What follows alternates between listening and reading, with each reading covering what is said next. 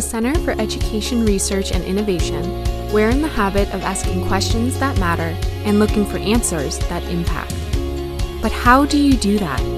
How does a researcher get to that point? What we do know is that researchers are united in their curiosity. What we don't know is the stories behind the curiosity. Let's dive in.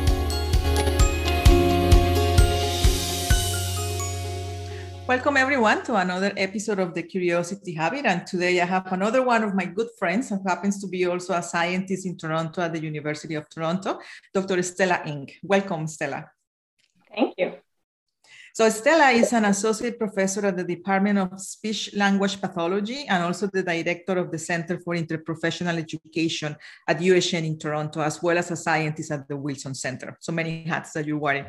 But before we get into the main conversation. I, I try to always start with a, a question that give us a sense of the person before the researcher.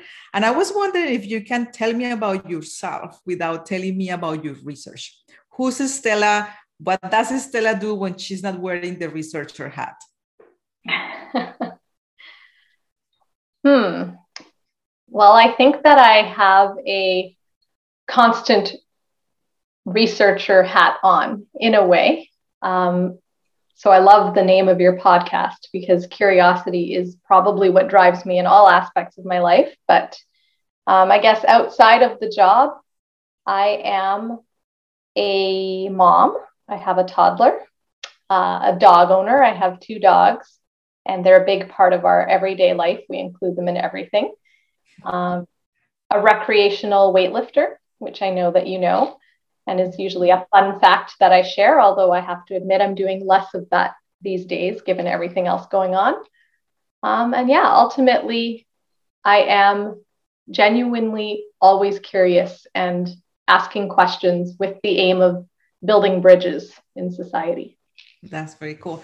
So, one of the things that uh, really um, struck my curiosity when I met you at the center was that you were coming from pediatric audiology. And I was wondering the same as me, I'm an engineer in medical education or health professions education. You're coming from a different discipline. What's the, the story of your journey in coming into this field? Where these things start, or is there a, a personal story that underpin your interest into this uh, kind of research? Yeah, I think thanks for bringing that up. That really goes back to what I said. So I was working as a school based audiologist where my job was to help bridge between health professionals who worked outside of schools in a private practice or a hospital or a rehab setting and professionals of many types who worked in schools like teachers, psychologists, speech language pathologists, audiologists. Um, everyone had a common goal of helping kids. And these are diverse kids. They may have a hearing loss, they may have CP, they may have a combination of things going on. Um, and as an audiologist, I kept confronting challenges where even though everyone wanted to help, who doesn't want to help a child um, get what they need at school, we just kept running into the same challenges. And I wanted to help understand why. I was curious about it. I wanted to study what we could do to make things better. And that's what led me to this field. Mm-hmm. So, you did a, a postdoc with us at the center, and I know postdocs are becoming a little more popular these days. Did, did your PhD at Western came to the center for a postdoc and then became a scientist? And I was wondering, how did the postdoc experience uh, help you to become the scientist and the researcher you are now? What was unique about that experience? I think the postdoc did what my supervisor, Lorelei Lingard, always said a postdoc is meant to do, and that's to launch you. You know, so you finish your PhD, and you know, at the start of your PhD, you think when you're done, you're going to have answers and um, solutions, and really, what you're left with is more questions. And I was still practicing. Um, so I've always found that useful to have something on the ground that you're doing that keeps the research connected to that problem solving. Um, but what my postdoc did was help me really prioritize the questions, the theories that help you think about and ask those questions differently. Um, and then making sure that you're not just solving problems, but you're really reframing the problems. Mm-hmm. Because sometimes when you focus on jumping to solutions, you can actually perpetuate the problem. So I think the postdoc really grounded me in um, the importance of integrating theory into your research, even if that research came from a practical problem. Mm-hmm. And it also, very practically, taught me how to seek funding and be mm-hmm. successful in that process, which, you know, I think you learn too late in the journey to becoming a scientist that your job is to be a writer and a fundraiser. yeah. and that's what allows you to pursue your research questions and hopefully to offer solutions to the world. Mm-hmm. And how it has been for you now, like that part, because I totally agree. Towards the end of your training, is that you, you don't realize the the need to become a fundraiser. Have you learned the strategies for that, or what has been the experiences in that area? Yeah, I mean, I think if I'm honest, there's a big element of luck in acquiring research funding. I think I've been very lucky over the course of my career, but the lessons I learned in my postdoc about writing grants and also um, not just writing grants, but communicating the importance of what you're doing and that importance being twofold. Again, I, I think it's the practical importance and also the theoretical contribution. What are you doing that is beyond your local problem? How are you contributing to the field and to knowledge at large? Um, so I think that those two pieces then help you with fundraising. So yeah, I think I've had, you know, for for us as education scientists, I've had pretty good success in that realm, and a lot of it is directly attributable to lessons learned during my postdoc. Good. So, in that journey uh, from the PhD to postdoc to becoming a scientist, what has been one decision that you made that didn't turn out the way you planned it, but in hindsight, it ended up being a good decision for you? Hmm. I think, you know, the project that I did in my postdoc, that I focused on during my postdoc, like I said, came from those practical experiences working in the school board. And they were a divergence from my PhD, which was focused quite theoretically on reflection and reflective practice and critical reflection. And I remember people saying, Why are you changing course? Because usually, as a scientist, you kind of focus and you develop a program of research that keeps building on that. Um, and if you look at what I'm doing now, eight years after my postdoc finished, I'm right back to really focusing on critically reflective practice and how to teach for it and why we want to teach for it. Yet, a lot of the research I've done has occurred in that school based practice context. So it all came full circle. Um, the practical context in which I was practicing and in which we did our research um, at CERI has offered back a lot of lessons to the theories of critical reflection. Um, so it seemed like to some at the time I changed course. But I think underpinning it all was still that theoretical grounding in reflection and critical reflection.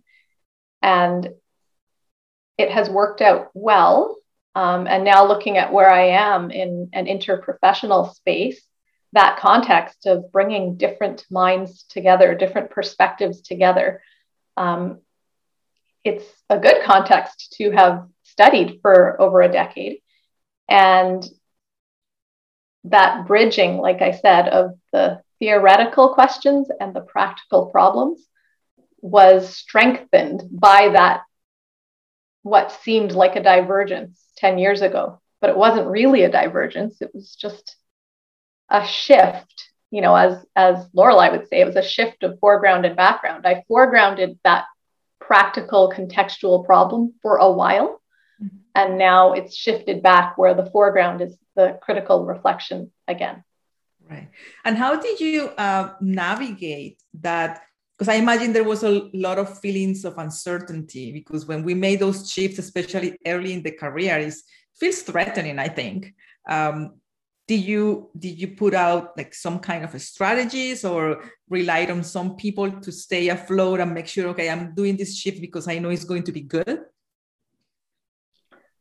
um i think again so you know i think the question before was, you know, what I did that wasn't really planned, I think, but that worked out well. So mm-hmm. I, I don't think it was planned, and therefore I didn't necessarily have strategies at the time. Other than I remember being labeled, you get labeled, right? People see you present one thing or they see one paper and they say, oh, she's a whatever researcher. And I remember, ironically, when I first started my job in Toronto and people would see me present that school based work, they would label me as an interprofessional education or interprofessional collaboration researcher, which I didn't identify as. And I think I did deflect that label. Um, and I spent some years trying to foreground the reflection, critical reflection theory piece, in part because um, I think it's legitimizing in my context to have that theory first focus. So I did that for a while, but again, it's all come full circle. And now I'm working in a center that really values and prioritizes that interprofessional piece. On that note, uh, you also have an interesting um, synergy because you're a researcher, but you're also a leader. You, are the director of this center how is that um, communication between those two hats or how do you navigate those two identities right now what are some challenges but also probably benefits? So this is where you know you asked me who i am outside of my research outside of my work and um, you can call it whatever you want but i can't separate it because i do believe in um, this concept of praxis, which is relevant to theories of reflection and critical reflection, where I think everything I do, or everything I try to do anyway, is informed by theories of reflection and critical reflection. So that means that my leadership practice, the work I do as a leader, is constantly interrogated by me um, to see if I'm upholding those values and the principles from these theories. So, you know, theories of critical reflection would have me challenge the seemingly natural hierarchies of our workplaces. So, as I step into a role with the title of director, am I doing that or am I just falling into what I've seen or what is expected as the director of a center? And so I, I'm constantly questioning and challenging and thinking, how could we do this differently? How could we run a team meeting differently? How could I address people differently? How can I work with someone whose title is administrative assistantly, assistant in a way that is um, potentially disruptive and maybe ultimately helpful to functioning together as a team towards a common goal? So I think that as a leader, I try to be critically reflective, meaning I'm questioning assumptions and structures with the hopes that we will make a more um, just and collaborative and ethical and compassionate world. Mm-hmm. Perfect. So in this um, kind of in this discipline or field that we are working in as researchers, academia, the prevalence of failure is pretty high. Like we get rejected papers, rejected grants, etc. But how do you celebrate a success? Can you share with us? I think I'm trying to do that more deliberately. It's easy to do, I think, when others succeed. So if someone on our team has a success, we name it, you know, we email around about it or we'll chat about it in a meeting. Um, we'll promote it because I do think it's important to celebrate these things for exactly the reasons you mentioned. Um, personally, I think I used to kind of let these things go by um, but you know, with the with the pandemic over the last year, I've been pretty intentional about celebrating every little step, every little success. So even if it's just um, a project gets through to the next stage, it's not done, you haven't won the grant, but maybe it made it to the next stage. I think that's worth celebrating. Um, you know, with my new job, there were baby steps towards it being real. And I did celebrate every step. Like, interview went well. Okay, let's have a nice dinner. You know, get the offer. Let's have a nice dinner. Sign the contract. Let's have a nice dinner. And you know, I'm very fortunate to be able to celebrate these things. Obviously, I'm in a considerable position of privilege to be able to have all these mini celebrations, but I do think it's really important to focus on those positives. So it's something I'm working on doing. Right. And also on, on the positive side of things, what will be one unexpected but very gratifying moment in your career so far? I think the most gratifying moments usually involve students. And it's hard for me to pinpoint a moment, but you know, I think that many of us have these these moments. Sometimes it's something like an email that you get from someone you haven't seen in years. Um, and they'll just say, Oh, you know, I, I took a class with you and you may not remember me, but, and then they tell you this story. And usually you do remember them. And it's just really, like you said, in this field, you get so many rejections and there's so much waiting.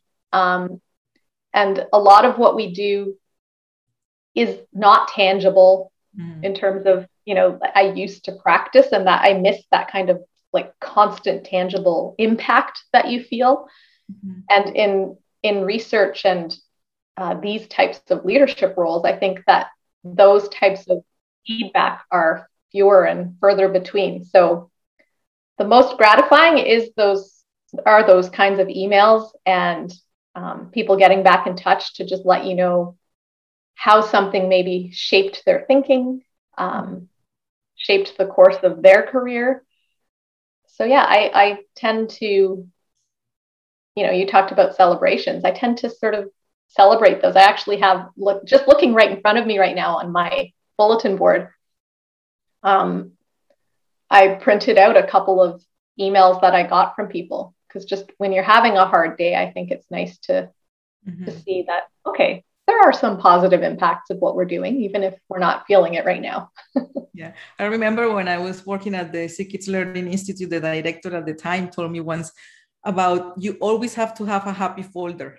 And that's where you store your the emails that people send you, take a photo of a nice card. And it's true, when you're not having a great day, that's a nice way of lifting spirits up. Yeah. On, a, on a lighter note, um, I think we all have these kind of oopsie moments when we get into into this community. And I was wondering if if you can share with us some situation that made you go, "Ooh, long time ago might have been like, oh gosh, that was not good, but now it's kind of funny." It's one of those moments of, "Oh, I landed here." hmm. Do you mean like a mistake or? No, maybe something like uh, uh, sitting next to a person that you should recognize and you didn't recognize oh. So let's... You know, I have a funny story about you. Oh. Um, if we're just looking for something light and funny. And yeah, this was, I think, shortly after my postdoc. And I had just moved to Toronto and started the new position and was still kind of in between centers, right? Like I would still support and go to CERI things and also to mm-hmm. Wilson Center things. And I was at a conference, you were giving a talk, which I wanted to see. And a series of hilarious things had happened in trying to navigate to your talk, which led to me sitting next to one of my Toronto based colleagues in like the front row of your talk. And we had been slightly late because we couldn't find the room. And we, for some reason, found ourselves sitting at the front of the room watching your talk holding someone else's phone like i we had just in our attempts to find you the room the timing we we accidentally stole a colleague's phone which we were oh using my and so we're sitting in the front row of your talk and i had just left CERI was so grateful for everything i'd gotten you know, to do and learn there. And I'm laughing. Like I couldn't stop myself from laughing in the front row of your talk. And I felt terrible. So in terms of something that was an oopsie embarrassing moment, yeah, I, I always hoped you hadn't noticed and that you didn't feel offended. but these are the things that, you know, you said to keep it light, like in our in our line of work, I think we have some fun with the people that we work with and and that's such a, a joy to be able to have those moments. Oh, for sure. Like uh, it's about the people you work with that makes things so rewarding, right? Is those experiences. Oh, I'm sorry about that. All these years later, Sayra, I. well, it, it goes to tell you that I didn't notice. Probably I was too nervous. I was just focused on deliver the talk. That's it. so, if you were to um, reflect back in, in your career, we know that the things that we do kind of um, it's not sometimes it's not the same who we are is sometimes not the same of the things that we do but how have been or taking the decision of becoming a researcher and being in this career changed you as a person? I know you have said that it's kind of intertwined but how do you think one molded the other or had made you a little bit different as a person? I think that my maybe my job um, and the context in which I now work have um, necessitated some personal growth. And I'm certainly more uh, direct mm-hmm. and less conflict averse and um, less willing to um, just laugh off or let pass um, comments or actions that I believe would benefit from being, you know, pointed out, dealt with. And I think that that is a direct result of my career. And maybe it would have happened anyway in another line of work. But I think that um, experiences at work that required me to be more assertive, more direct in addressing interpersonal um, conflicts, for lack of a better word, have definitely influenced how I then deal with those things in my personal life. I think I, I used to be more passive about these things. So, yeah. That's a great example. Thank you so much for sharing. So, what are you working now, and what is your next curiosity, if I may ask? Well, I've been you know, I, I spent a lot of time, like I said, trying to focus on theories of reflection and critical reflection. And that's because research has shown that these are capabilities that enable professionals to be better at the social and systemic aspects of care collaboration, advocacy, systems based practice, navigating our complex system, um, ethical issues.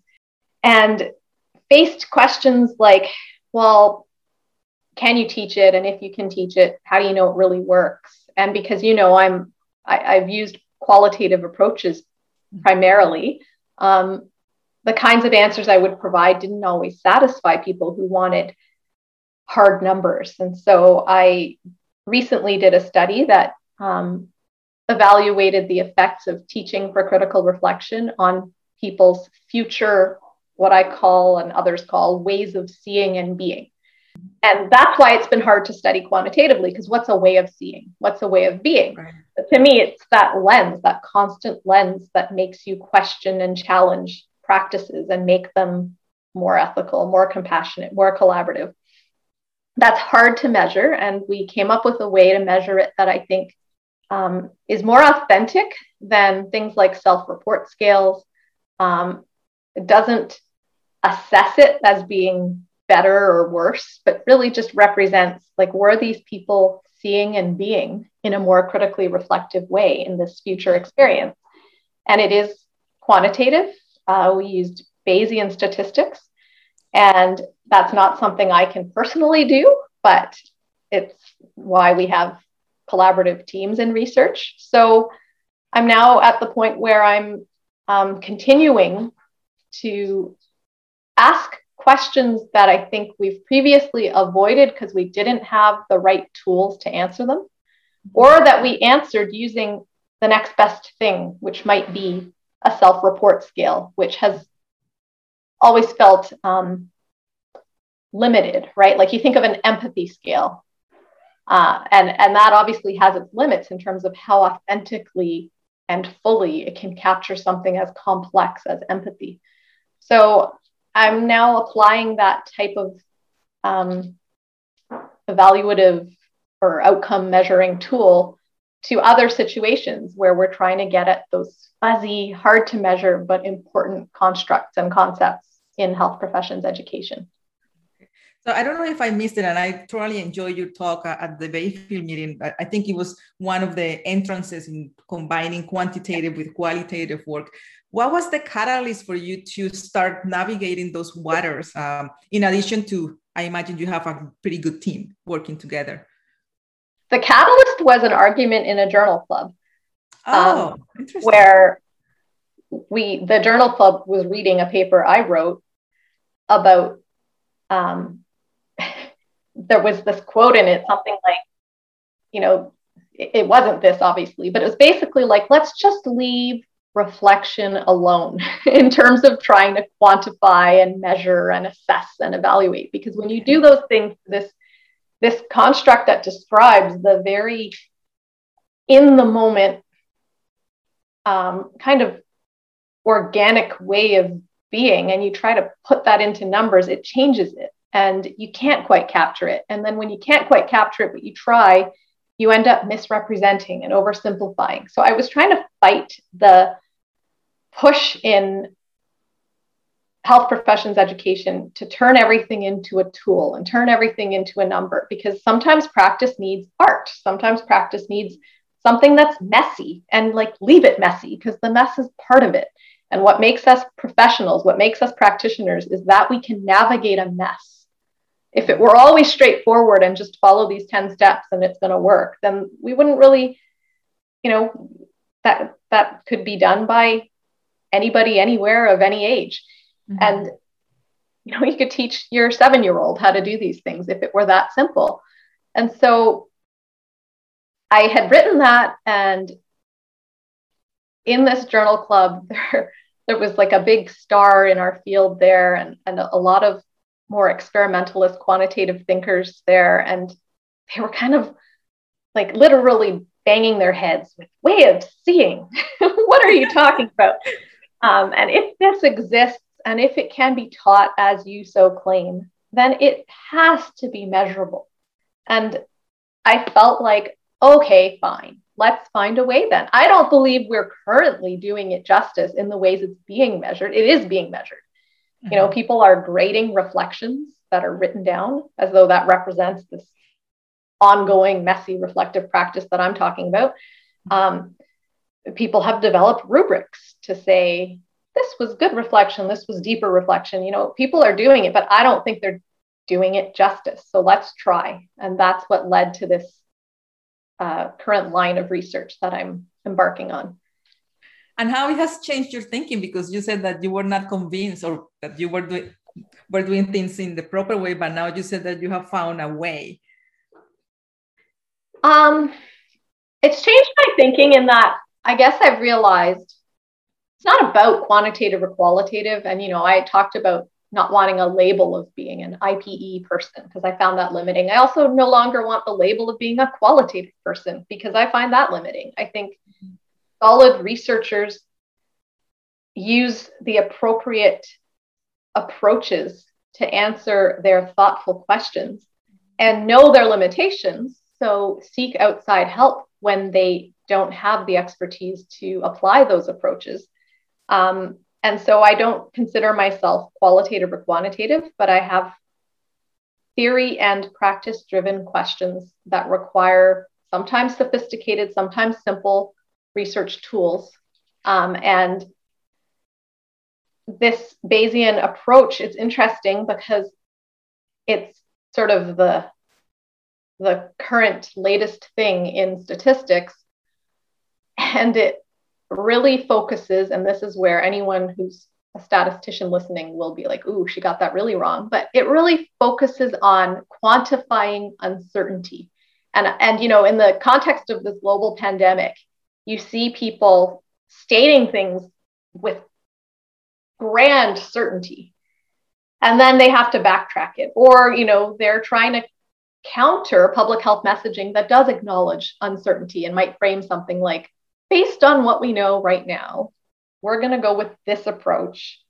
It's not certain. And, you know, somehow somebody thinks, actually, it's very certain this is what we should be doing. And what I like about this um, new approach to statistics is that up front, you're acknowledging and quantifying the uncertainty of your estimates. And that paradigmatically aligns well with my positions on science. It's a process, it's a journey.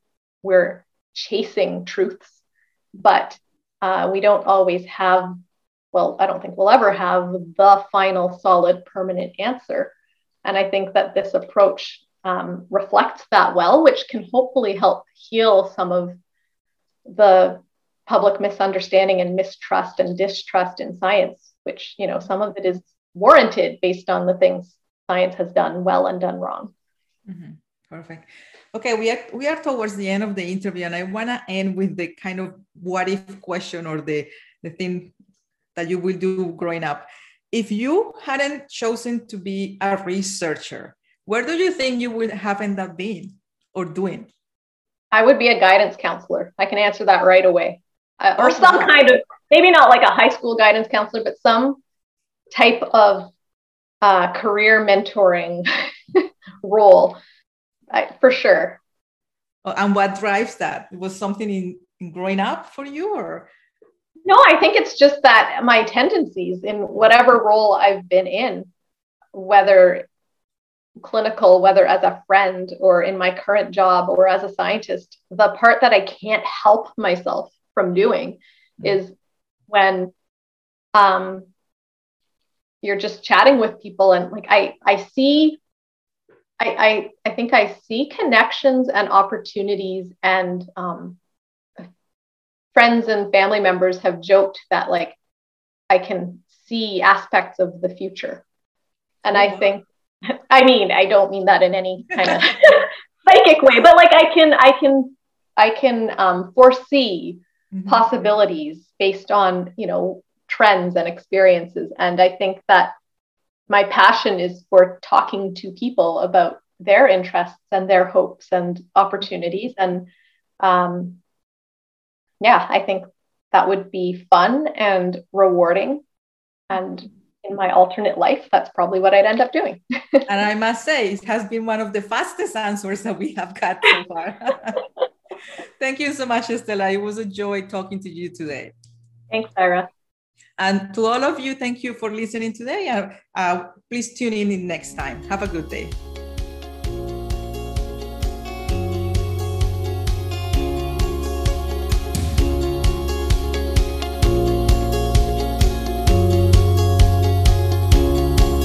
This has been The Curiosity Habit. This podcast is hosted by Sayra Cristancho and produced by Monica Molinero. You can find all our episodes on podcast apps like Apple Podcasts, Spotify, or wherever else you listen to podcasts. Thanks for listening.